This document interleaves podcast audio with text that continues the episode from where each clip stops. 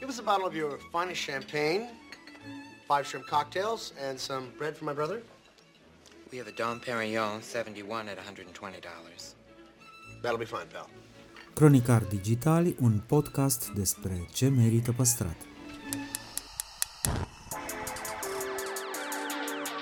De patru ani promovăm patrimoniul în rândul tinerilor, scuturând de praf și prejudecăți interacțiunea cu istoria și cultura.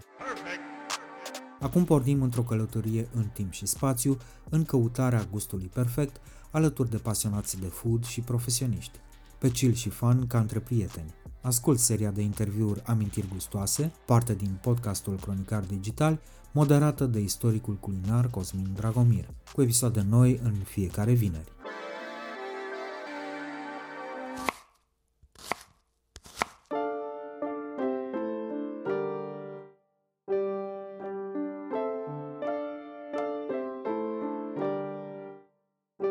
Paula Bora povestește cum a plecat de la o dulceață din petale de mac sălbatic ca să ajungă la dulceața din păpădie cu ghimbir și lămâie sau cea din flori de salcâm cu rom cubanez. Explică de ce nu folosește petale de la trandafirul de cultură, ci doar de la trandafir sălbatic. Și nouă ne place să-l combinăm, tot așa dintr-un experiment pe care l-am făcut, ne place să-l combinăm cu florile de salvie, care, dacă știți cum arată, sunt foarte mici, așa, sunt uh, micuțe, mov, uh, și se culeg foarte, foarte greu. Și atunci uh, asta e o delicatesă din meniul nostru, pentru că stăm și pigulim așa, efectiv, florile acelea de salvie, care sunt atât de bogate în arome și în esențe, încât se lipesc de degete în timp ce le culegem. Aflăm ce este economia solidară, în ce mod funcționează borcanul antirisipă, dar și cum a devenit virală poza ei în care apare făcând zacuscă. Mm, am crezut că nu văd bine, erau câteva zeci de mii de share-uri, primeam mesaje din străinătate, grupuri de mămici din Olanda. Deci a fost ceva, la un moment dat poza ajunsese reclamă la un aprozar în Belgia și da, în fiecare an, în luna septembrie, se reînvie această poză și apare din nou peste tot. De-a lungul a 100 de ani de experiențe și inovații s-au preocupat să transforme gastronomia într-o artă și planeta într-un loc mai verde. Rubrica Amintiri gustoase este susținută de Electrolux, designed in Sweden.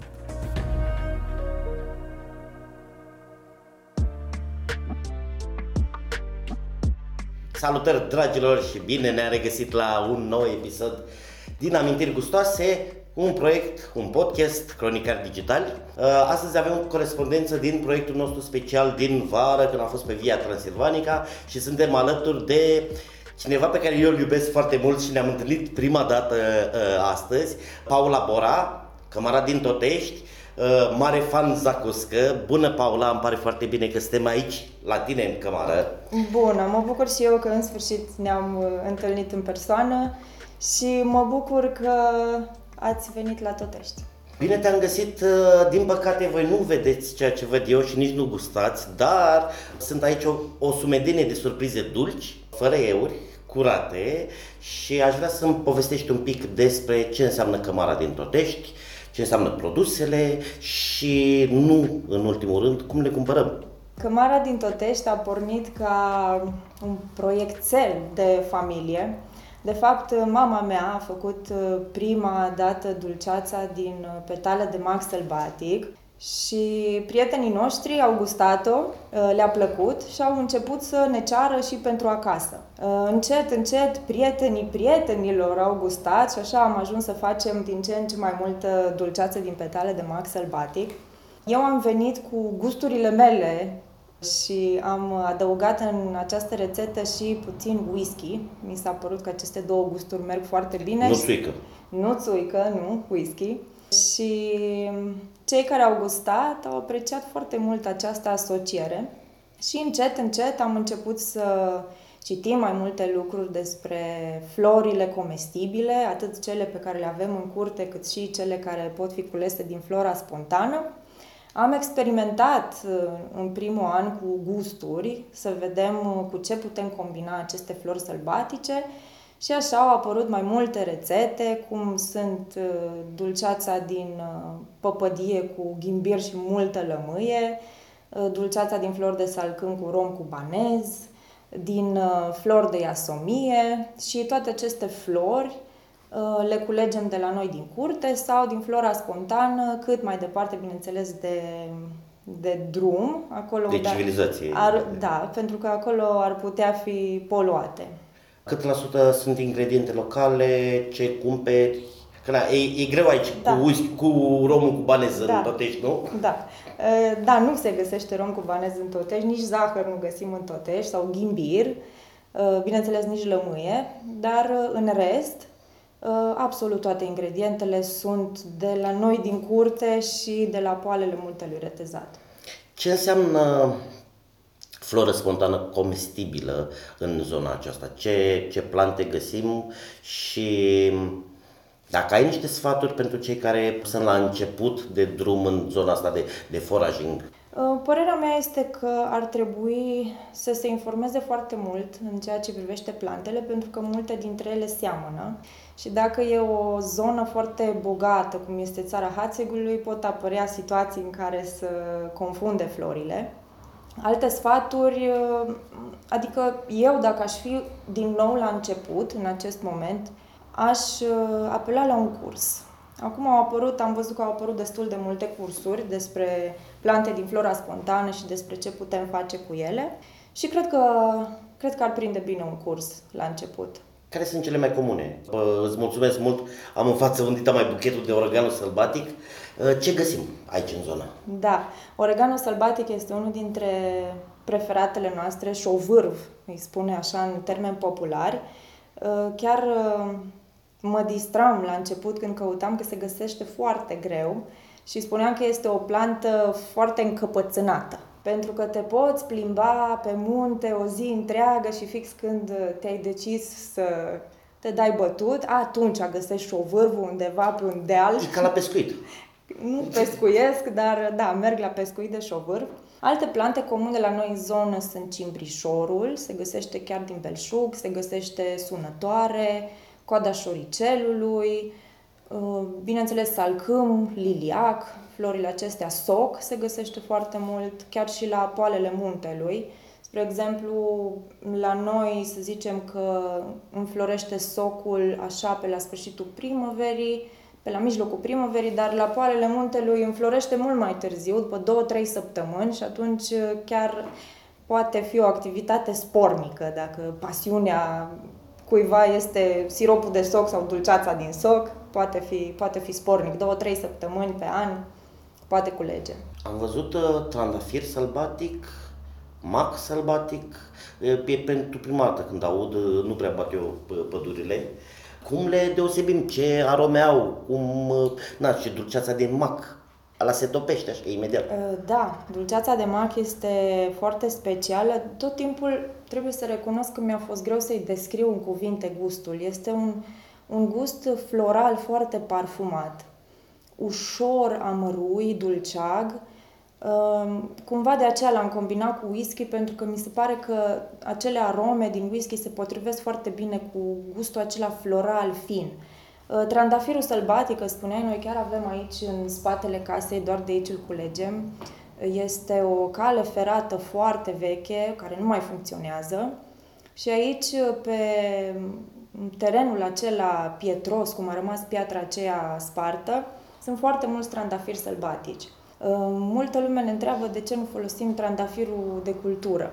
Deși gustul este oarecum asemănător, Uh, gustul trandafirului sălbatic mi se pare puțin mai fin și nouă ne place să-l combinăm, tot așa dintr-un experiment pe care l-am făcut, ne place să-l combinăm cu florile de salvie, care, dacă știți cum arată, sunt foarte mici, așa, sunt uh, micuțe, mov, uh, și se culeg foarte, foarte greu. Și atunci, asta e o delicatesă din meniul nostru, pentru că stăm și pigulim, așa, efectiv, florile acelea de salvie, care sunt atât de bogate în arome și în esențe, încât se, se lipesc de degete în timp ce le culegem. Sunt foarte aromate. Apropo de experimente uh, reușite, hai să vorbim și de cele nereușite.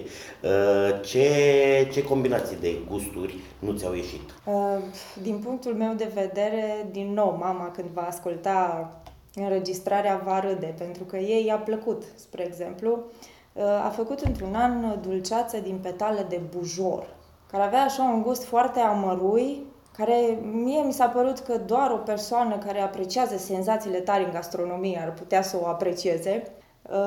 De fiecare dată când cineva, pentru că au fost doritori, de fiecare dată când cineva a vrut să cumpere, fără excepție, i-am desfăcut un borcanel și i-am dat să guste înainte. Și trebuie să recunosc că foarte puțini au fost cei care au și ales să plece cu ea acasă și atunci eu aș spune că, din punctul meu de vedere, a fost un eșec. Hai să ieșim un pic din zona Toteștiului, să ne referim oarecum la Hațeg. Ce mâncăruri specifice ar trebui să găsim pe aici, în special în pensiuni, pentru că e mai complicat să găsim prieteni la care să mâncăm acasă, noi ca turiști, în pensiuni, în puncte de gastronomie locală, uh, cu ce vă lăudați? Da, eu aici am o părere care s-ar putea să nu fie neapărat foarte populară. Am, am tot auzit de rețete uh, pe care bucătarii din zonă le numesc uh, tradiționale din țara Hațegului, cum sunt plăcintele cu brânză sau cu Uh, dulceață de fructe. Eu am întâlnit plăcinte cu brânză și cu mărar sau alte combinații, am întâlnit în multe alte zone din țară, poate chiar aș putea să extind la Europa de Est și atunci uh, nu știu dacă le-aș numi chiar rețete tradiționale din țara Hațegului. Singura rețetă tradițională pe care am văzut-o și am avut ocazia și să o gust este uh, o rețetă cu ceapă roșie pe care o fac doamnele de la Asociația Femeilor din Sfântă Maria Orlea. De asemenea, mai este o carte. Stai, stai, stai, stai, stai. Da. O rețetă cu ceapă roșie, hai să... Ce? Ce e cu este ceapă roșie? practic o tocăniță din ceapă roșie, n-am cerut rețeta, că este secretă. O tocăniță? Este, da, o tocăniță din ceapă roșie, un gust așa dulceag, cum te-ai aștepta de la o tocăniță de ceapă roșie. Alte ingrediente recognoscibile? Uh, adică avea un cartof, avea un arte nu, gras, nu, un roșie, nu, deci ceva? era ceapă roșie de și doar ceapă... aromată, aromată cu tot felul de alte ingrediente, dar care nu se vedeau. Tocăniță de ceapă. Tocăniță de ceapă, da. Virșli. Adică, chiar dacă vin părțiți da. aici un pic, uh, uh, care e da, care e treaba cu virgilei? Uh, am mai vorbit, uh, am vorbit într-un sezon anterior cu Mihai Toader despre ei, da. că uh, na, i-a adus la București, ca să zic așa. Sunt o mândrie locală. Da.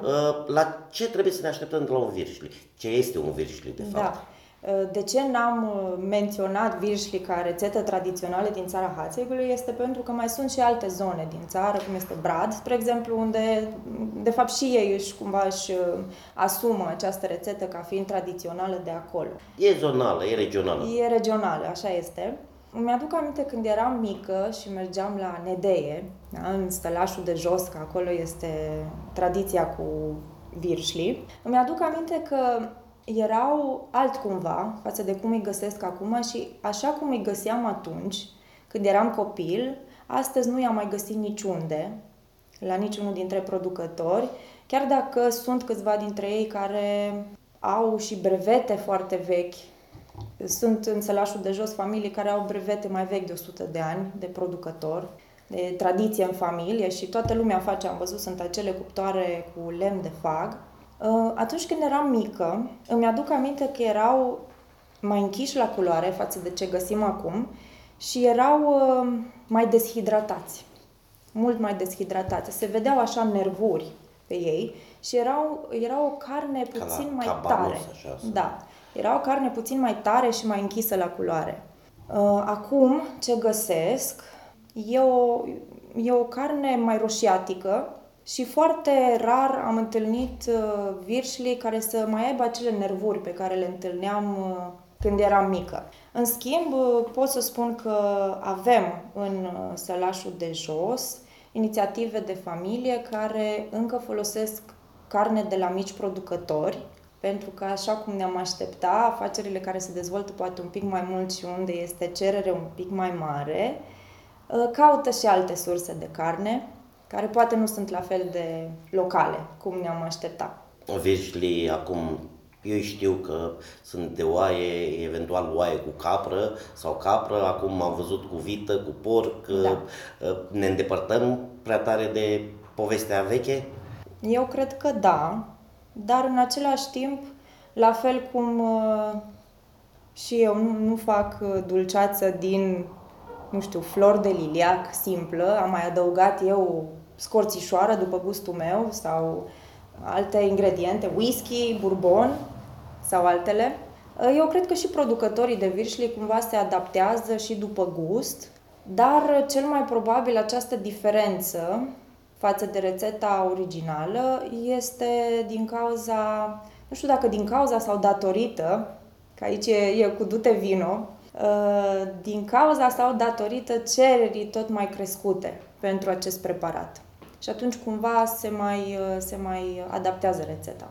Uh, citeam un interviu cu acordat de tine în urmă cu câțiva ani presei locale și vorbeai despre economia solidară. Da. Na, conceptul care te-a și adus aici. Da, de noi, noi nu am discutat uh, deloc despre Paula Bora, cum a ajuns ea, pentru că uh, CV-ul tău nu are legătură cu dulceața. Uh, hai să ne întoarcem un pic. Da, mi-aduc aminte când am terminat facultatea de marketing, toată lumea se aștepta de la mine pentru că am fost un elev foarte uh, priceput Uh, n-am avut restanțe în facultate, la master, deloc. Am, am terminat cu brio. Și atunci uh, toată lumea se aștepta să mă angajez uh, într-o corporație, probabil, sau să-mi găsesc un loc într-un birou și să încep să avansez în carieră. În acel moment eu am simțit că nu pot să fac, nu pot să merg pe drumul acesta și atunci nu știu sigur dacă a fost neapărat o decizie foarte conștientă, atât cât știam sigur ce nu vreau și atunci am început să experimentez. Am lucrat uh, în bucătărie, am lucrat uh, în bar, am uh, făcut cursuri. De aici e whisky clar. Da, în sigur. Și tot așa aleg și combinațiile pentru siropuri. De obicei, siropurile acestea din plante sălbatice merg foarte bine în limonadă sau în cocktailuri cu prosecco sau whisky, gin, cocktailuri din acestea răcoritoare pentru vară. Și de acolo mi-a venit într-adevăr inspirația. Am făcut cursuri de ceramică, de canto, muzică electronică, am studiat chiar puțin, cursuri de tango, de dans contemporan, deci am experimentat absolut tot ce mi-a venit la îndemână și ce mi-a plăcut. Și apoi când am terminat cu aceste experiențe, șansa a făcut să cunosc uh, oamenii din Timișoara care erau pasionați și care chiar lucrau deja de câțiva ani în economie solidară. Și ne-am împrietenit și de atunci... Uh, Ce înseamnă economie solidară și cum o aplici? N-aș vrea să intru neapărat în termeni uh, tehnici, dar economia solidară este un... Economia socială și solidară, ăsta este termenul consacrat, se referă la un model alternativ de economie unde să-ți bagi profitul în buzunar nu este o prioritate. Adică sunt uh, inițiative economice unde uh, o mare parte din profit se întoarce în comunitate. Spre exemplu, atunci când o societate sau o asociație se înscrie ca întreprindere socială, își uh, asumă acest angajament, plus că își asumă în uh, statut o cauză socială principală și desigur că se poate îndrepta și către alte cauze sociale dacă vremurile o cer. Spre exemplu, criza refugiaților care este recentă, da, o, o întreprindere socială ar putea pentru câteva luni sau cât durează această criză să își lase obiectivul social principal și să acopere această nevoie care a apărut fără să avem de unde să ne așteptăm. Poate să-ți dau exemplu de cauze sociale pe care o întreprindere socială le poate susține. Um, risipa alimentară e o problemă mare. O să vorbim și despre borcanul să... antirisipă. Vorbim, da. Um, persoanele cu dizabilități, um, persoanele de alte etnii care se confruntă cu discriminare, femei care sunt victimele abuzului uh, în familie, uh, foști deținuți care sunt greu de integrat în societate, mame singure sau alte exemple. Hai că dacă tot l-am, tot l-am adus în discuție, uh, cel mai, cred că e cel mai recent proiect al tău lansat, da, nu? Da. Borcanul antirisipă. Da. ce e cu treaba asta? Borcanul antirisipă a pornit la noi în bucătărie În momentul în care am început acest borcan antirisipă, nu m-aș fi gândit vreodată că alte persoane ar putea fi interesate de această idee. Mi-aduc aminte că curățam niște morcovi ca să fac, să gătesc ceva, să pregătesc ceva și după ce am folosit morcovul la gătit, mi-am dat seama că în urma mea au rămas cojile și frunzele. Bineînțeles, morcovii fiind de la noi din grădină, noi nu folosim agenți chimici și atunci, ă, desigur că și cojile și frunzele sunt foarte sănătoase și ă, neavând animale cărora să le dăm aceste ingrediente, m-am gândit că mi-ar plăcea să nu le aruncăm, pentru că muncim foarte mult în grădină și că vrem să valorificăm fiecare bucățică din acel morcov. Și atunci am stat cu mama de povești, uite ce putem face cu aceste resturi. Pentru că ele, deși nu mai au valoare comercială, adică nu o să mergi la supermarket să cumperi coajă de morcov niciodată, deci nu au valoare comercială, dar au valoare nutritivă. Și atunci de ce să le aruncăm? Și așa am început să uscăm coji, ă, frunze comestibile, chiar și cotoarele de la gogoșar, de la ardei, semințe, și tot felul de alte ierburi din grădină, frunzele de la sfeclă, am aflat acum câțiva ani că sunt comestibile, nu știam, frunzele de gulie. Sarmale, frunze de sfeclă, da. de gulie, se fac. Da, așa este, știu că se fac, doar că nu aveam, muncind foarte mult și în grădină și cu al, celelalte activități pe care le aveam, nu aveam neapărat tot timpul timp să să gătim chiar în acel moment. Și atunci ar fi trebuit să le aruncăm. Și atunci am ales să le uscăm și am început un borcan mare, așa de un litru, și puneam acolo absolut tot ce uscam. Și așa a apărut borcanul antirisipă. Uscate la soare, uscate... Depinde. Uh, spre exemplu, cojile de țelină sau de morcov le putem usca și iarna pe sobă. Acolo se usucă foarte bine. Uh, vara, de obicei, la soare, pentru că ideea este să reducem risipa alimentară, dar fără să creștem consumul de energie, pentru că ele se pot uh, și deshidrata în cuptor sau la deshidrator. Da. Cum rezolv problema dacă sunt la bloc? În balcon. Și iarna, chiar și pe, deci orice sursă de căldură. Pe un calorifer electric. Exact. Pe un calorifer, asta urma să spun. Iar anul trecut, amicii mei și colaboratorii din Timișoara au venit cu ideea să facem un atelier de conservare. Ei au propus uh, murături, zacuscă, genul acesta de preparate, dar eu m-am gândit să mergem puțin mai departe și să vedem ce putem face cu resturile care rămân de la gătit. Și de aceea le-am, le-am propus uh, borcanul antirisipă. Au fost foarte încântați, atelierele au ieșit foarte bine și chiar am primit uh, poze de la cei care au fost la atelier cu vegeta făcută de ei acasă, printre care chiar și elevi de liceu, de clasa 11 a 12 foarte încântați de ce au reușit ei să facă acasă. Deci ei toate legumele astea, să faci un mix din ele, le și mănânțești, le... Da. Și îl folosești ca un supliment uh, comercial uh, cu multe euri, pe care le știm. Da, doar că fără euri. Da. Tu ai și alte proiecte în Timișoara în continuare, nu? Nu ești aici, te-ai, ai rămas în Totești și nu mai ești de aici. Uh, vorbește și despre ele, te rog. Uh, unul dintre proiectele de suflet care chiar urmează să se întâmple la sfârșitul lui septembrie este programul APAS, Slowing Down. Acest program are două componente, o componentă educațională. Avem deja o trupă foarte faină de profesori cu care colaborăm și bineînțeles că am lansat apel și pentru profesori noi, pentru că dorim să extindem această rețea. Și acești profes- profesori sunt pasionați de consum responsabil, de comerț echitabil. Bineînțeles, am și făcut uh, întâlniri unde am povestit despre aceste concepte mai pendelete, picnicuri responsabile, picnicleta responsabilă, asta a fost ideea unei, unei doamne profesor din Timișoara, picnic cu bicicleta.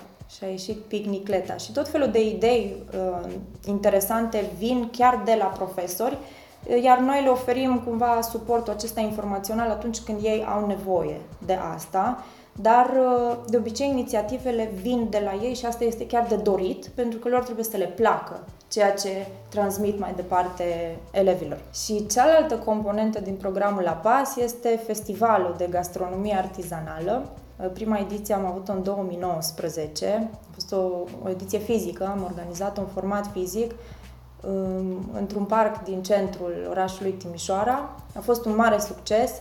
Cred că una dintre cele mai interesante, unul dintre cele mai interesante aspecte au fost uh, farfuriile din tărâțe, pentru că noi ne-am dorit să reducem cât de mult amprenta de carbon a festivalului și atunci uh, vendorii care au fost prezenți acolo n-au folosit plastic, uh, am găsit alternative pentru plastic.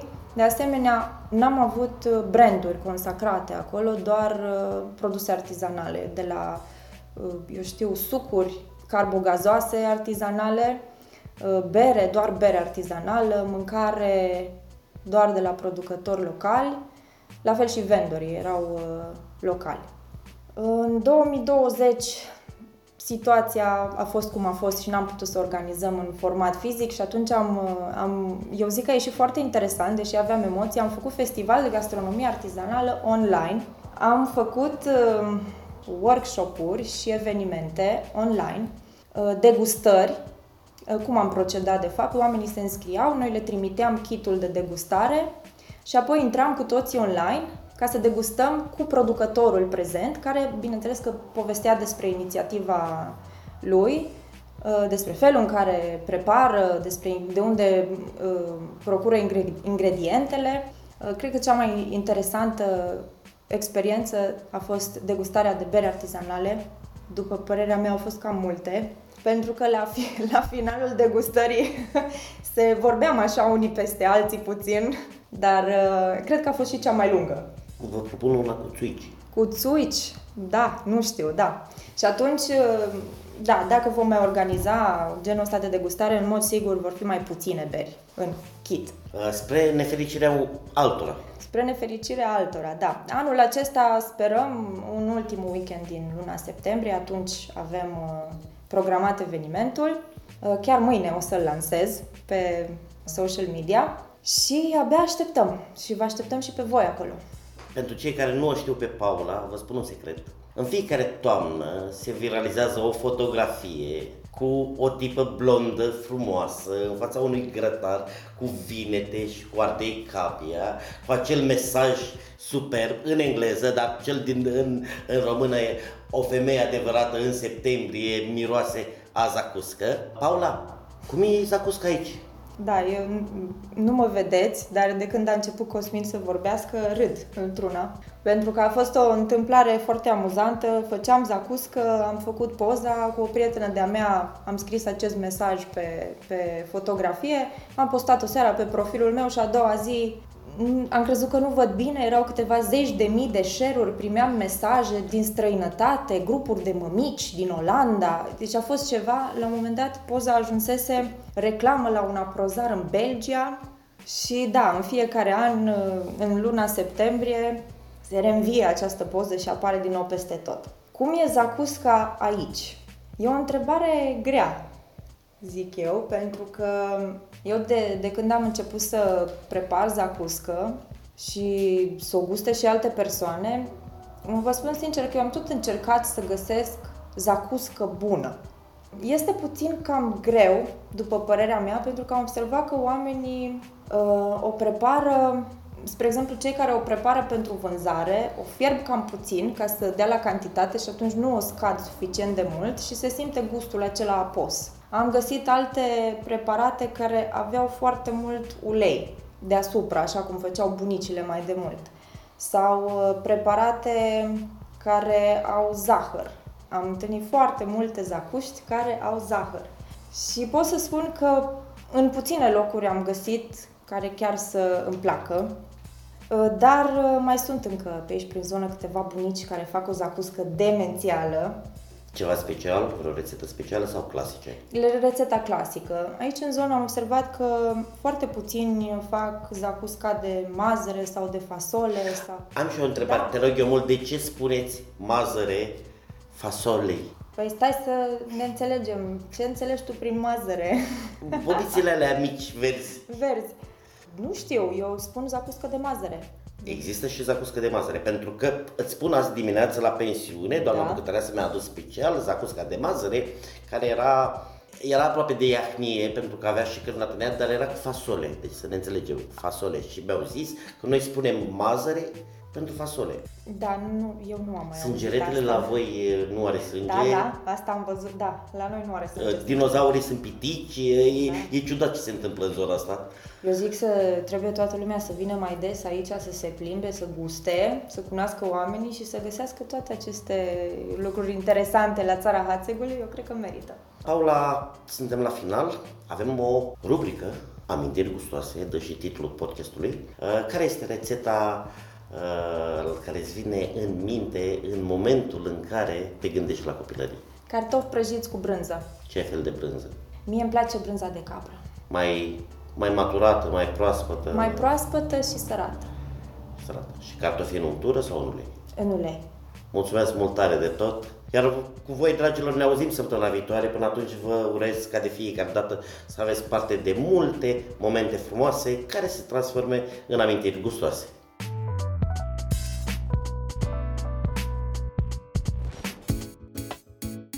Podcastul Cronicar Digital este susținut de Raiffeisen Bank și Electrolux România. Partenerii proiectului sunt convinși că, prin accesul la educație, cultură și tehnologie, putem deveni cea mai bună versiune a noastră. Cronicar Digital, un podcast despre ce merită păstrat.